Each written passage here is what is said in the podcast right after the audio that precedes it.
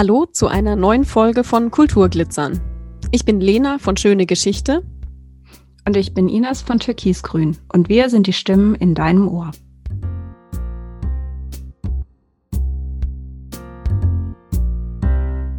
Ja, herzlich willkommen. Lieber Holger, möchtest du dich selber einmal kurz vorstellen, wer du bist, was du so machst?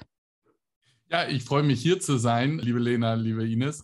Mein Name ist Holger Simon. Ich bin von Hause her Kunsthistoriker und ich sage immer, ich bin Wissenschaftler und Entrepreneur, also vom Herzen her sozusagen in der Kunstgeschichte der Wissenschaft aktiv und gleichzeitig einige Projekte, die ich in den letzten Jahren so auf den Weg gebracht habe. Vor 20 Jahren angefangen mit Prometheus, dem Bildarchiv, und dann zwischendurch Pausanio aufgebaut und jetzt Kalaios, was wir gerade sozusagen gelauncht haben. Und genau, das heißt, solche Produkte, solche Projekte, die, die machen mir Spaß. Und deswegen bin ich dann auch in die Wirtschaft gegangen, keine Professur angenommen, obwohl habilitiert in Kunstgeschichte.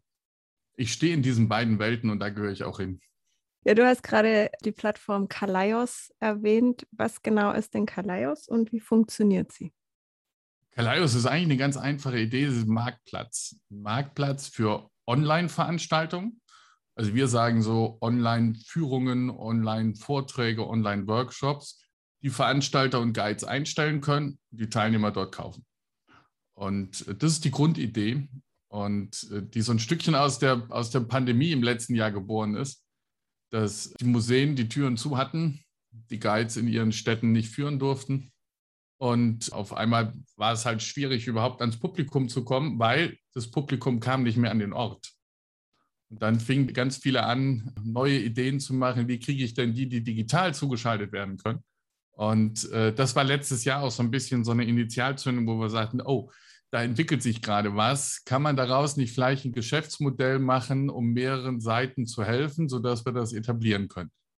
Und so ist diese Idee sozusagen letztes Jahr entstanden. Eine ganz, ganz wichtige Frage.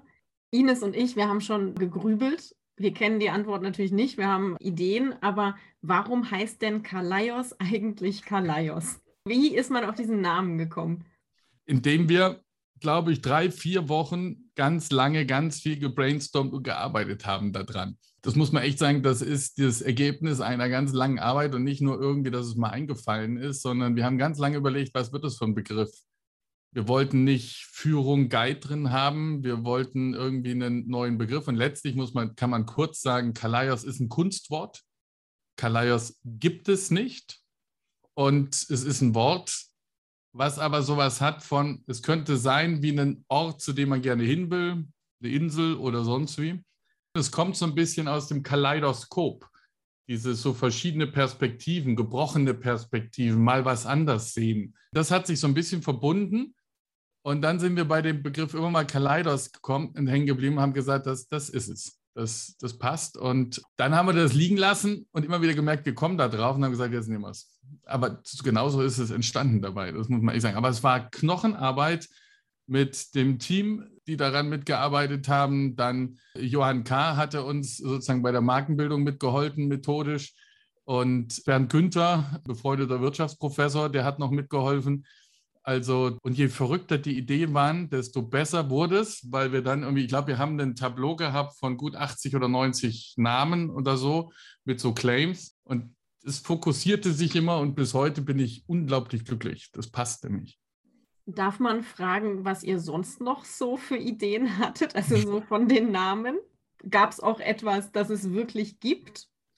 Ja, also das ist jetzt ganz schwer, so im Rückblick, weil wir so viele, jetzt, jetzt müsste ich aufs Miro-Board gucken, mit dem wir ja so gerne arbeiten, aber das tue ich jetzt gerade nicht. Ich tue mich echt schwer, weil wir so alles in Varianten hatten von, wie gehen wir mit dem Begriff Guide, Guided um und so. Da gab es aber schon einiges. Dann war natürlich dieses Thema Fernrohr, hol was von der Ferne nah ran. Dann merkten wir, wie geht das aber international, weil klar war, diese Firma wollen wir international aufstellen. Also kannst du kein deutsches Wort nehmen. Ein englisches wollten wir auch nicht haben.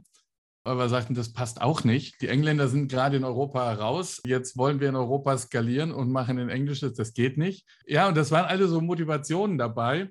Und deswegen sind wir ganz glücklich, da gelandet zu sein. Ich will auch gar keine Alternative mehr hören. Du hast Europa angesprochen. Was sind da deine Pläne? Also jetzt ist ja am Montag die Plattform, also am 15. die Plattform online gegangen. Möchtest du da noch ein bisschen erzählen, was so deine Visionen, deine Ideen sind? Wenn man das Geschäftsmodell analysiert, sieht man ja, die Veranstalter stellen es ein, es ist kostenlos und wir verdienen an der Provision. Das heißt, wir verdienen nur dann, wenn auch genügend Teilnehmer drauf sind, die das buchen, damit der Guide Geld verdient. So, und von diesen 20 Prozent wollen wir das Ganze aufbauen und machen. Das heißt, und damit wird klar, und das ist ganz klar eine Plattformökonomie, wie wir sie auf allen Seiten kennen, von den ganz Großen bis zu den kleineren, dass man sagt, man muss das dann skalieren, um die Reichweite groß zu machen, weil der Motor einmal funktioniert. Ne? Das Ding ist da, das musst du dann noch bauen und anpassen, ganz klar, aber das Zentrale läuft dabei. Und gleichzeitig hat es auch mit dem Gegenstand zu tun, denn du willst ja als jemand, der in Deutschland ist, auch gerne was über Sachen in Italien, Frankreich, Griechenland erfahren. Und das gerne in deutscher Sprache. Und die Spanier würden ganz gerne was über Deutschland erfahren in spanischer Sprache.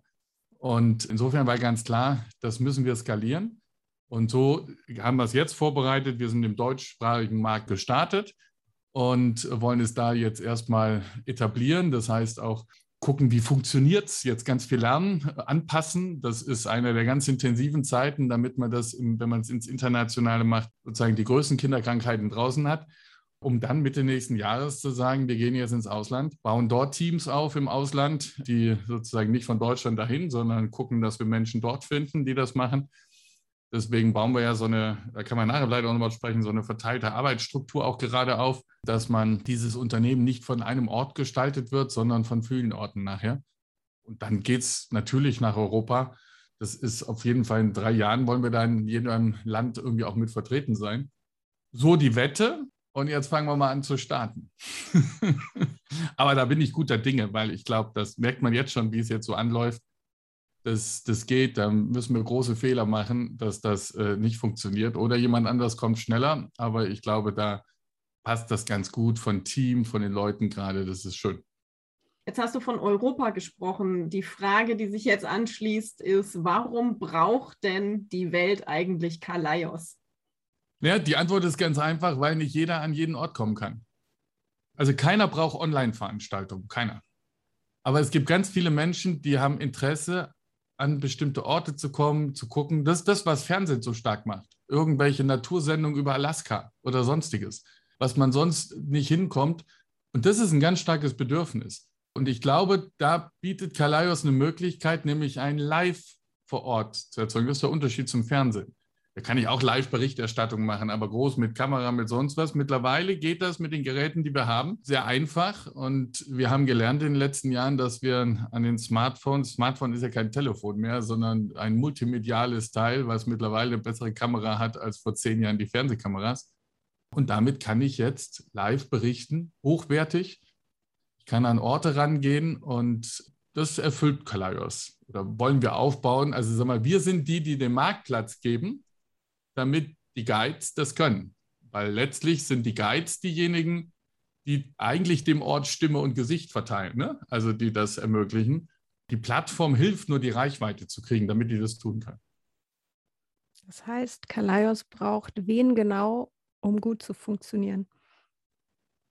Ja, das ist eine gute Frage. Also letztlich sind es drei, drei Bereiche, die es braucht. Auf der einen Seite Guides und Veranstalterinnen, die sozusagen kommen und, und ihre Sachen anbieten, die ihre Expertise mitbringen und Lust haben, darüber zu berichten. Also diese ganzen Guides, Explainer und Educators und Städteführer und alle, die wir da haben, die etwas zu berichten haben von ihren Orten und darüber auch gerne erzählen wollen.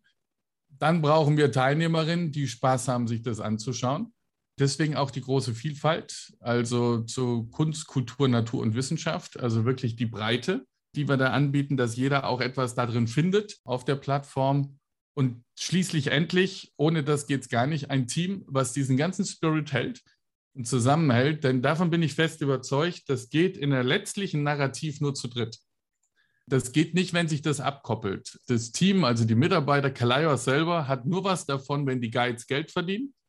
und wenn die Teilnehmer Spaß haben, das mitzumachen. Nur dann funktioniert es. Und deswegen brauchst du alle drei. Und da darf sich nicht einer vom anderen absetzen. Wenn sich jemand für Kalaios interessiert, also jemand mitmachen will, hast du einen Tipp für diejenige oder denjenigen? Ja, der erste Tipp ist, geh auf unsere Seite, oben rechts registrieren, dabei sein. Das, das ist sozusagen erstmal ganz einfach. Dann wirst du sozusagen angesprochen und dann lernt man sich mal kennen auf so einem Info-Meetup. Wir wollen ja alle einmal kennenlernen, damit man so Kontakt zu denen hat, damit man weiß, wie man sich gegenseitig unterstützen kann. Oder meintest du jetzt gerade inhaltlich? Nee, ich finde das genauso richtig, ehrlich gesagt. Ich wollte, also sowas äh, wollte ich, glaube ich, hören. Und das andere ist natürlich das, weil ich zurzeit auch mal wieder Fragen bekomme von jemandem, ja, was, was kann man denn da anbieten? Oder ja, nehme ich jetzt die Führung, die ich hier habe oder so? Und dann merkt man natürlich, okay, was ist eigentlich das Besondere, was in diesem Medium man besonders angucken muss? Und ich glaube, das sind zwei Punkte, die, was, an der es sich lohnt nachzudenken, wenn man Guide ist oder Explainer, Veranstalterin, wie auch immer wir die nennen möchten. Das ist auf der einen Seite, dass ich gucke, wo gibt es einen Ort oder auch ein Thema, das nicht so leicht zugänglich ist. Also wo kann ich hinkommen, wo ich merke, da kriege ich eigentlich 20 Leute zusammen, sonst nie hin. Das ist also Richtung Ort orientiert und das andere ist Zeit. Die Museen haben ihre Öffnungszeit. Aber es ist sehr viel spannender, dann mal zu gucken, okay, zu welchen Zeiten haben die Teilnehmer also welche Pain? Ja, das, das ist der eine Punkt ist ja, meine, das kennt ihr auch, das, da, da, kommen wir vielleicht gleich nochmal zu, ne, diese Kalaios Lesezeit, ne, die wir jetzt machen von 17.30 Uhr bis 18 Uhr. Was ist die Pain der Älteren vorm Abendessen? Die Kinder sind aufgedreht und sonst was, also musst du etwas anbieten, was denen sozusagen diese Möglichkeit bietet. Oder morgens, jemand macht Yoga.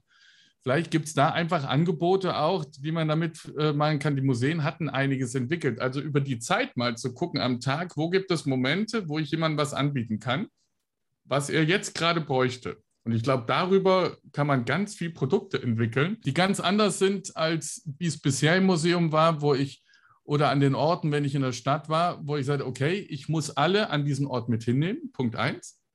Und ich habe nur die Öffnungszeiten zur Zeit. Und, und das sind Sachen, die, glaube ich, die, da kommt man in so Punkte rein, wo man sagt, ah, guck mal, da kann es ein bisschen anders werden, ohne exakt dasselbe zu machen. Ja, und dann einfach loslegen, ne? Also absolut, absolut. Und das ist A und O der Sache. Also ich sage jetzt zur Zeit immer, wir haben zwei Jahre Experimentierwelt jetzt hinter uns mit Corona. Jetzt wird es Zeit, dass wir dieses Experimentieren weiterführen und machen, tun einfach und dabei erste Erfahrungen sammeln. Du hast vorher erzählt, es braucht natürlich auch ein Team. Lena und ich sind ja auch Teil des Teams.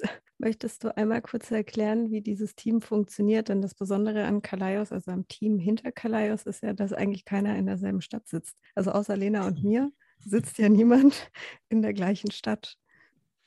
Ja, doch, es gibt dann noch andere. Zum Beispiel unser Firmensitz ist ja in Köln und gleichzeitig Stimmt. der Tobias ein Programmierer sitzt dann auch da, aber du hast völlig recht. Diese Firma ist komplett digital. Also das muss ich sagen, ist auch für mich neu. Ich habe in den letzten Jahren sehr viel remote mit vielen zusammengearbeitet, weil wir Pausanio schon so aufgestellt haben, dass wir mit sehr vielen externen arbeiten, die letzten sechs, sieben Jahre. Aber hier ist es wirklich so, also ich glaube, man muss mal sagen, maximal kennt jeder eine Person live. ja, das ist bei euch, ihr beide in Konstanz die meisten kenne ich gar nicht live. Aber ich muss immer live sagen, weil man immer sagt, kenne ich gar nicht, stimmt nicht, weil ich habe das Gefühl, wir kennen uns da ziemlich gut schon und man kommt sich schon ziemlich dicht. Man will zwar irgendwann mal die Körpergröße anders sehen, als hier nur immer diesen Ausschnitt oder so, oder vielleicht auch mal tanzen gehen oder sonst wie. Das müssen wir auch tun, aber die Firma ist komplett verteilt aufgesetzt und das hat ist jetzt nicht nur Corona geschuldet, sondern ist ein Teil des Prinzips auch, weil als wir das analysiert hatten, war klar, wir müssen skalieren. Und das kannst du teuer machen, indem du überall große Büros sonst wie machst. Aber dieses Ding funktioniert gerade dadurch, dass du an den Orten, wo jemand ist, die Expertise holst. Ich sag mal, ist doch grandios, dass ich nicht nur Mitarbeiterinnen im Rheinland und Köln suchen muss, sondern ne, ich, ich, bin auf Ines äh, aufmerksam geworden, sagte, hör mal, hättest du nicht Lust, wir brauchen noch, sie kannte noch dich, Lena und so weiter, zack, mit rein. Die Anita kenne ich von der Pausanio Akademie, die da als Referentin ist. äh, die Sabine, die äh, Mariana am Anfang, das waren eine der ersten aus, der, aus den Seminaren, die wir zu Culture Entrepreneurship hatten, die dabei geblieben sind und die sozusagen mitentwickelt hatten an der Idee. Und die eine wohnt in Leipzig, die andere in Berlin, ne, die Anita in Salzburg.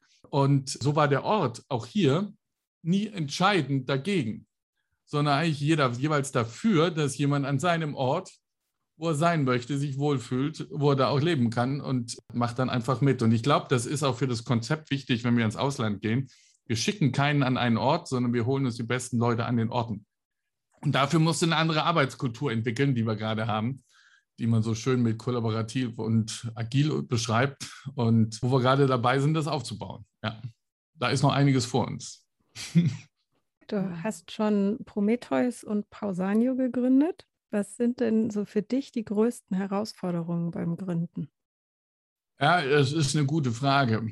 Also ich bin so ein Typ, das ist das, glaube ich, die, die größte Gefahr. Wenn ich so eine Idee irgendwann mal entzündet habe, dann fange ich an zu rennen. Dann gehe ich nach vorne los und ziehe die mit und dann gleichzeitig zu gucken, stimmt das alles noch, was da läuft? Weil natürlich ist auch aus den Erfahrungen mit beim Gründen, dass man auch so manches Mal vor die Wand gefahren hat, manches nicht funktioniert. Und das sozusagen ist das Wichtigste dabei, immer davon zu lernen. Ich sage immer, jedes Scheitern ist die Quelle für den besten neuen Ideen, die kommen. Aber von diesen Ideen muss man lernen, weil das sind die Gold Nuggets, die man dabei hat. Und ich meine, da sind, das muss ich schon zugeben, ich packe heute diese Firma völlig anders an, als ich damals Prometheus hatte. Das war ein BMBF-Projekt, da war ich Assistent am Kölner Lehrstuhl und habe eins der größten Projekte in der Kunstgeschichte bekommen vom Geld her. Und wir waren dann ganz schnell auf 40 Leute, mit denen wir gearbeitet haben. Aber es war ein ganz anderes Arbeiten. Eher noch orientiert so an, wo ist der Projektleiter, wo sind die anderen, also ganz stark so in ihren Funktionen auch. Dann natürlich Pausanio, da hatten wir am Anfang vor, größte Audioguide-Portal hatten wir da auch, hatten auch Investoren drin, die FAZ, die Rheinische Post, die Verlagsgruppe Rhein-Main, die auch da uns eine Zeit lang unterstützt hatten dann wieder rausgegangen sind, weil das Geschäftsmodell nicht funktionierte. Also da merkt ihr, da sind so Sachen, die sind, das ist Berg- und Talfahrt. Das auszuhalten, das gehört dazu. Und das ist so die Herausforderung. Wie kriegt man jetzt hin, dass man diese Idee auf die Straße bringt? Das heißt, du brauchst ein Team dabei, die diese Vision mittragen, weil wir haben am Anfang natürlich nicht viel Geld auszugeben. Da muss jeder Pfennig dreimal umgedreht werden. Und trotzdem, dass alle sagen, okay, in dem Rahmen mache ich so mit und wollen es aufbauen, natürlich in der Hoffnung, dass es auch nachher irgendwie sich trägt und man dann auch nochmal anders damit reinkommt. Das ist entscheidend dabei dann, dass man da diesen, diesen gemeinsamen Sprech irgendwie hinbekommt. Und ich sage mal eins, was mir da sehr wichtig ist, was, und das wird eine Herausforderung, dieses, ich bin sehr starker Vertreter von diesen, dass wir weg von diesem grundhierarchischen Modell hin zu so einem holokratischen Modell kommen und holokratische mit flacher Struktur heißt nicht ohne Macht und Entscheidung. Ja? Also natürlich muss es das geben, aber die können wechseln. Ja? Also es ist nicht nur so, dass es einer oder eine oder Abteilungsleiter gibt, die immer entscheiden, sondern es gibt ganz klar bestimmte Teams, in denen werden Rollen festgelegt, die dann sozusagen auch in der Zeit entscheiden und dann auch das tun müssen, zum Schluss dann auch. Aber die können wechseln. Im Startup fühlt sich das noch anders an da ist schon auch stark, und da glaube ich, da bin ich auch der, der die Karren zieht und ganz stark da gerade voranrennt. Aber das wird genau das Entscheidende jetzt sein. Wenn wir skalieren wollen nach Europa, wie kriegen wir diese Firmenkultur jetzt in die Breite? Und so, dass sie dann auch funktioniert. Und wie kriegen wir die nächsten Prozesse hin, dass wir sie skalieren können? Das wird eine richtige Herausforderung sein. Aber ich habe das Gefühl, das kann gelingen, weil es echt Zeit dafür ist, jetzt sowas zu machen. Wenn jetzt jemand eine Firma gründen will, so im kulturellen Bereich, was würdest du denn dann für Tipps geben? Gibt es eine Sache, wo du sagst, boah, da bin ich irgendwie echt mal in jungen Jahren echt auf die Schnauze gefallen und das würde ich keinem mehr wünschen oder so? Also das äh, gibt es da so Tipps, die du, die du gerne loswerden möchtest? Ja, eine Sache, und das ist wirklich sogar mit einer kleinen, also einer, einer, einer kurzen Story verbunden, ist, also vergesst den Kunden nicht. Und jetzt wirklich hört sich total doof an, aber es ist so, Holger Simon habilitiert, ja, und dann bist du so und dann hast du die Möglichkeit, eine Professur anzugehen und dann gehst in die Wirtschaft. Und dann hab ich, haben wir diese Idee gehabt, haben einen ersten Businessplan geschrieben und dann habe ich mir angeguckt, wie das so aussieht und habe es aber eigentlich eher orientiert an der Struktur eines DFG-Antrags. So nach dem Motto, du holst dir Geld für drei Jahre und guckst, was mit passiert. Und dann bin ich mit dieser Sache hin, mit dieser ersten Idee von fünf Seiten bei uns ins Gründercenter an der Uni Köln, weil ich dachte, jetzt muss ich dir mal Dings holen. Ich habe noch nie so sympathisch, aber auch deutlich etwas um die Ohren geschmiert bekommen, wo ganz deutlich sagt, Herr Simon, wo ist denn Ihr Kunde? Wer ist eigentlich derjenige, der es haben will? Ja, alle touristisch Interessierten, Kulturinteressierten. Ja, wer ist das denn? Ja, das sind die, die interessiert sind. Ja, wo ist er denn? Wer ist das denn? Ja, die in Museen kommen. Ah, okay, also in Museen, also nicht die Wanderer. Ah, okay. Und dann, ja doch, die auch. Ja, aber wer denn davon? Alle? Jeder? So, und dann merkte ich, ich habe die gesamte Idee gebaut ohne den Kunden. Das ist typisch Wissenschaft.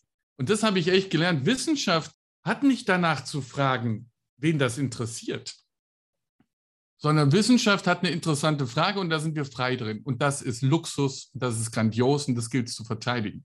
Wenn du in die Wirtschaft gehst, dann geht es danach, dass du ein Ziel hast, nämlich du willst damit Geld verdienen. Und das geht nur, wenn du sozusagen den Bedarf triffst, die wirkliche Gain und Pain von dem Kunden. Ja? Und wenn du das herauskriegst, wenn du für den etwas machst, das sehr glücklich ist, dann bist du selber auch glücklich. Ansonsten klappt das nicht. Und diese radikale Kundensicht ist nicht Wissenschaft. Ich bin Vollwissenschaftler. Wer das einmal durchgezogen hat bis zur Habil, ich meine, da bist du mittendrin, das ist natürlich klar. Und dieses abzulegen und zu merken, okay, ne, also ich bin so ein Projekttyp, ich habe schon immer Lust gehabt, an sowas auch zu realisieren, aber dieses, dieser radikale Blick auf Kunde, das muss ich sagen, das habe ich böse gespürt. und das war gut. Und das ist das, was mich dahin führt, wo ich ja immer sage, Holger, was bist du eigentlich? Ich sage, ich bin Wissenschaftler und Entrepreneur. Aha, beides. Ja, sage ich, das sind auch zwei komplett verschiedene Sachen. Das eine ist, ich habe eine Fragestellung, ich gehe rein und suche nach Wahrheit. Und das andere ist, ich habe Lust, einem Kunden eine Freude zu machen, dass er mir entweder Zeit gibt oder Geld gibt. So, und, und das ist etwas, das ist völlig anders. Thematisch verbinde ich es jetzt, weil es sozusagen die Verbindung ist mit ne, Kunst, Kultur, Natur. Gut, ich bin jetzt kein Biologe, aber und Wissenschaft, das, das passt. Aber das sind zwei verschiedene Zielsetzungen. Und das ist radikal das Erste, was ansteht. Was will der Kunde wirklich? Das, das hat mir immer ein Professor für Wirtschaftswissenschaft, der uns dann mit beraten hat und so weiter gesagt, Holger, kein Mensch braucht eine Bohrmaschine. Keiner. Aber manche brauchen ein Loch in der Wand. Dafür ist eine Bohrmaschine gut. Und bei uns ist, glaube ich, auch so, äh, bei Kalaios jetzt an der Stelle, keiner braucht eine Online-Veranstaltung. Keiner. Aber viele haben Lust auf einen Ort oder auf ein Thema, wo sie gerade nicht hinkommen. Und da ist das Bedürfnis. Und wenn wir das hinkriegen, ich glaube, dann kann da was ganz Tolles draus werden. Und die Guides und die Veranstalter, Veranstalterinnen, die experimentieren, aber sich vielleicht noch nicht so ganz sicher sind, die finden ja auch durchaus Unterstützung. Das ist ja so unsere Mission, die uns treibt. Ne? Das eine ist, einen Marktplatz zu machen. Und das andere ist jetzt zu sagen, ja, wir wollen ja diesen Online-Vermittlungsbereich stärker machen. Und da haben wir so zwei Säulen mitentwickelt. Das eine ist wirklich Fortbildung. Also wie mache ich jetzt konkret etwas, um eine Online-Führung zu machen? Was brauche ich in der Technik? Da haben wir die Kooperation mit der Posanio Akademie. Da entwickeln wir bestimmte Formate dabei, dass man das dort richtig trainieren kann. Und das andere, und das ist so der Kern dann bei Kalaios, äh, so was die, der Bezug zu den Veranstalterinnen und Guides angeht, das äh, Kalaios Digital Culture Lab.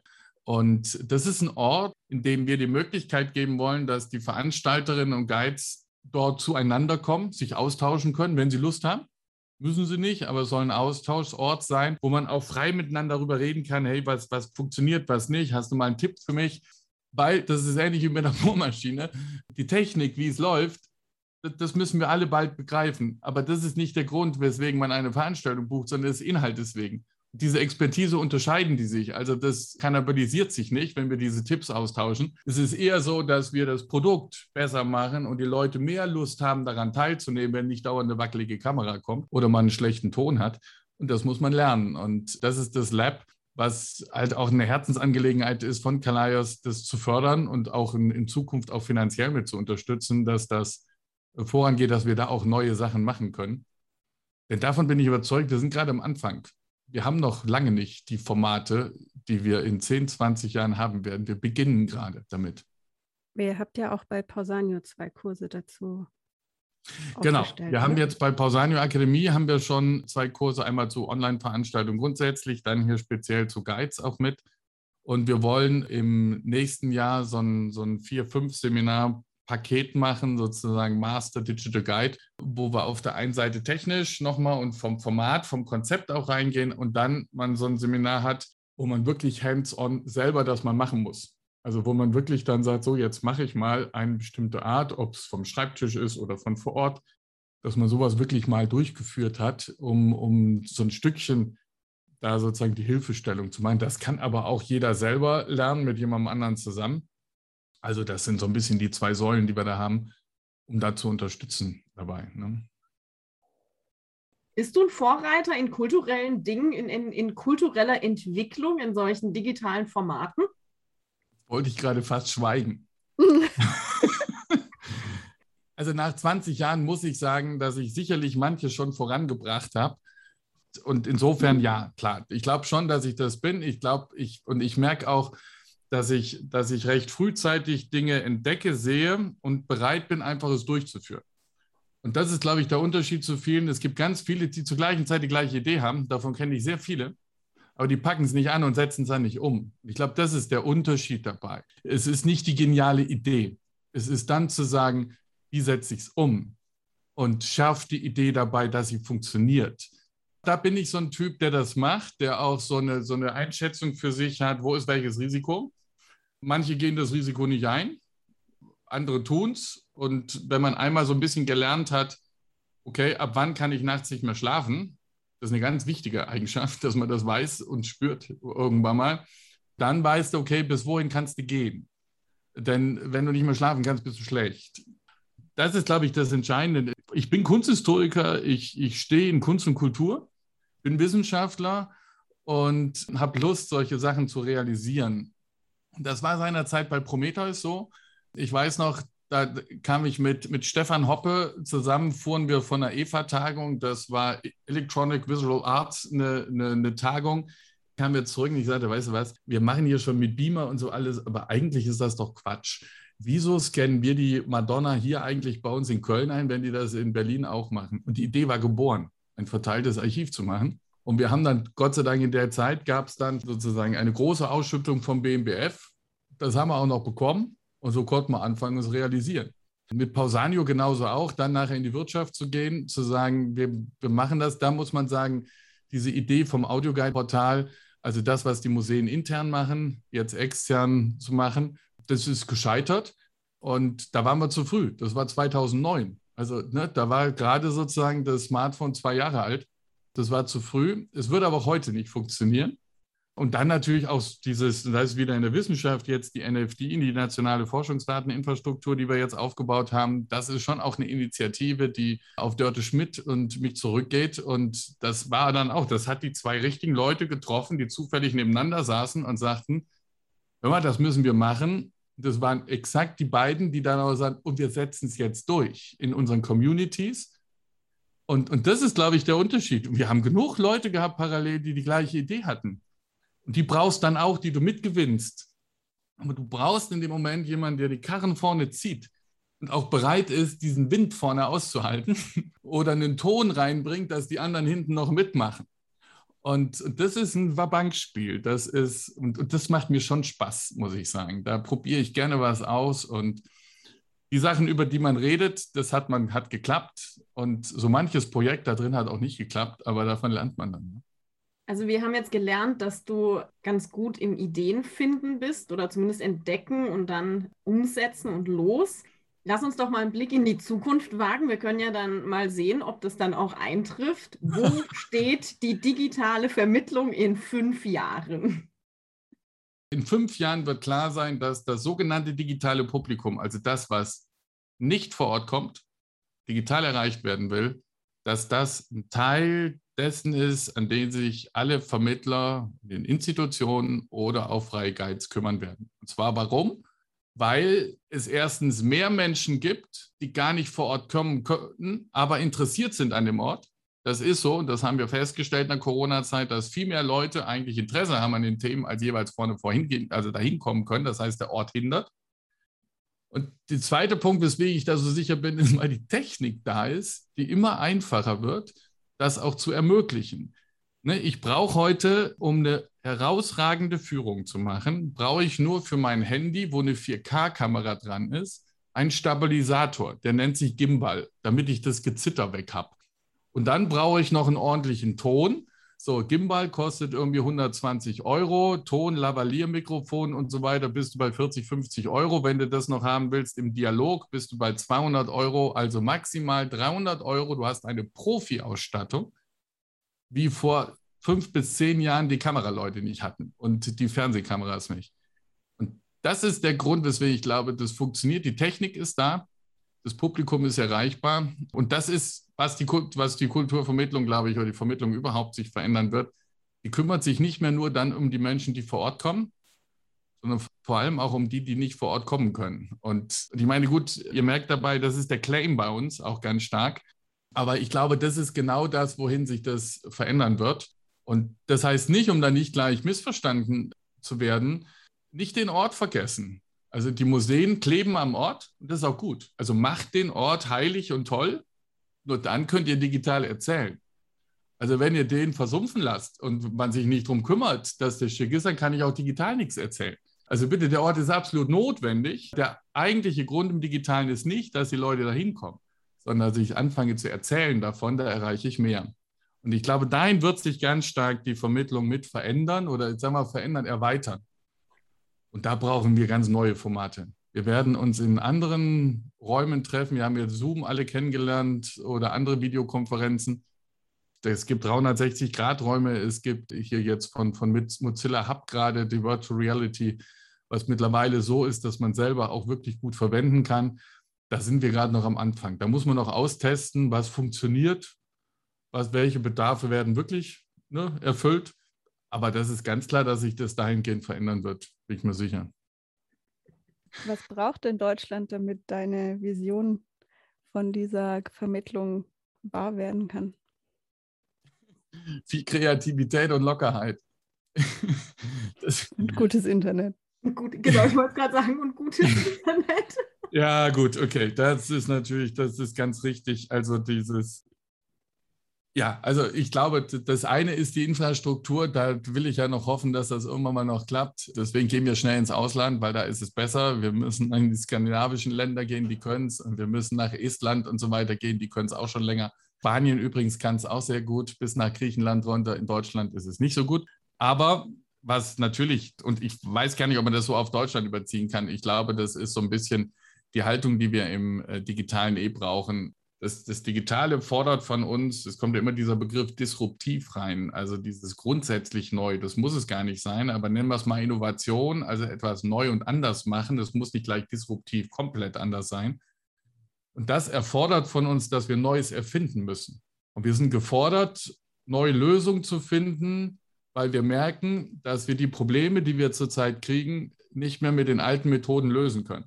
Und das ist ein grundsätzliches gesellschaftliches Thema gerade. Das finden wir bei Klima, das finden wir in der ganzen Digitalisierung, das finden wir in der Art und Weise, wie wir weltweit kommunizieren und so weiter.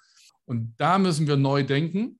Wir müssen rangehen an ne, Grundthemen, Arbeitsbegriffe, sonst was, die aus dem 19. Jahrhundert noch kommen und so weiter. Wir haben so viele Themen, wo wir ran müssen. Und da brauchen wir so eine Grundhaltung von Lust auf Veränderung, ohne zu vergessen, wo wir drauf stehen, das immer wieder hinzukriegen. Und was ist das, wo wir wirklich drauf stehen? Was brauchen wir noch in Zukunft? Auch wenn ich eine Treppe gehe, habe ich den alten Stand verlassen. Ja? Und das heißt aber nicht, dass das sozusagen nicht weg ist dabei. Und, die, und da, da braucht man eine größere Lockerheit dabei. Also die letzten beiden Fragen stellen wir immer, weil wir immer sehr neugierig darauf sind, was dabei rauskommt. Und bisher waren es immer sehr, sehr coole Antworten. Deswegen. Und beim letzten Podcast-Termin sind wir auf die Idee gebracht worden, dass wir irgendwann ein Buch darüber schreiben. Also die erste der letzten beiden Fragen ist das Wunschkonzert. Also angenommen, Geld und Ressourcen spielen keine Rolle. Was würdest du umsetzen? Hast du noch so eine Idee? Also entweder auch im Bereich Gründung oder natürlich auch privat, die du gerne umsetzen würdest, wenn Geld und Ressourcen keine Rolle spielen. Ja, einmal mit dem Segelboot um die Welt fahren. aber das ist jetzt nichts Besonderes. Aber da hätte ich schon Lust zu. Also muss ich schon sagen, weil das begeistert mich ständig. Ich bin aber kein Segler und so, aber das, das ist schon etwas, wozu, also so dieses, so in wirklich andere Gegenden reingehen, also genau das Gegenteil von dem, was wir eigentlich gerade machen, da wirklich nochmal hinfahren dabei mit. Da muss ich sagen, dass, da hätte ich schon, schon Lust drauf. Eingedenk der ganzen Klimaveränderung müssen wir uns da gut überlegen, wie. Das heißt, es ist klar, dass es ein Segelboot ist und kein Dampfer. und ja, also das ist schon so ein bisschen so ein, da, da ist noch ein Wunsch, ein Traum mit bei, einfach. Ob ich den mal realisiere oder wodurch, das müssen wir schauen. Jetzt habe ich wahrscheinlich meine Frau erschrocken, wenn sie das hören wird. sie kann sich die anderen 18 Folgen, 19 Folgen angucken und da ging es auch schon mal auf den Mars. Und, also insofern. Ja, gibt es genügend Sachen, ja, ja, genau. Ja, die letzte Frage hat mit unserem Namen zu tun. Also der Podcast heißt ja Kulturglitzern. Und ja, in der letzten Frage würden wir sehr gerne wissen, wie bringt denn Kultur deiner Meinung nach Glitzer ins Leben? Ah, das ist eine schöne Frage. Die Frage, von welcher Seite man das beantwortet. Also für mich ist Kultur, da würde ich ganz klar sagen wir in dem Falle jetzt gerade die Kunst mit. Also ich muss dazu eins sagen, ich bin ganz klar, ganz stark Systemtheoretiker, komme von Luhmann her und da ist Kultur der fürchterlichste Begriff, weil Kultur nichts sagt. Ja, weil es eigentlich etwas ist und gleichzeitig wieder so ganz viel hat von, von dieser Lebenswelt, von dem, was wir tun, was wir machen, was wir umsetzen in ganz verschiedenen Formen. Und ein Bereich darin, und gut, jetzt bin ich nur Kunsthistoriker, deswegen, was mich da am meisten fasziniert, ist, sind wirklich die Künste im breitesten Sinne jetzt. Und die bringen Glitzern mit hinein, indem sie immer wieder Menschen überraschen. Die Aufgabe von Kunst ist es, immer wieder zu überraschen, immer wieder neue Seiten zu zeigen, ob das im Theater ist, ob das in der, in der Musik ist, ob das ähm, in der malenden Kunst ist, ob das in der Sprechkunst ist, ob das wo auch immer ist. Künstler haben die Aufgabe, eine andere Perspektive zu zeigen und zu überraschen.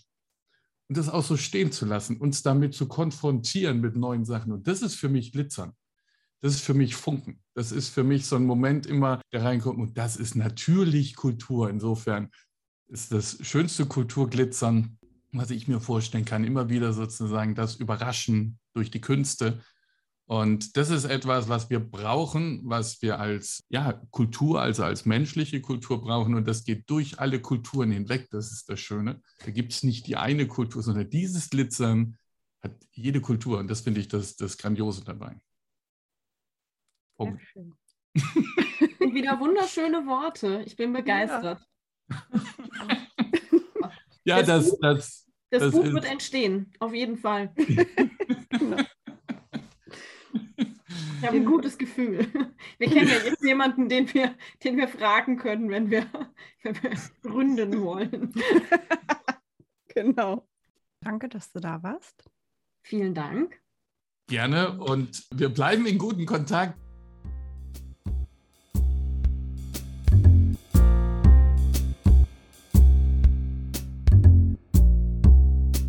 Das war's für heute von Kulturglitzern. Wir hoffen, dass wir euch mit dieser Folge ein bisschen Glitzer nach Hause bringen konnten. Dieses Kulturglitzern wurde vom Kulturamt Konstanz unterstützt.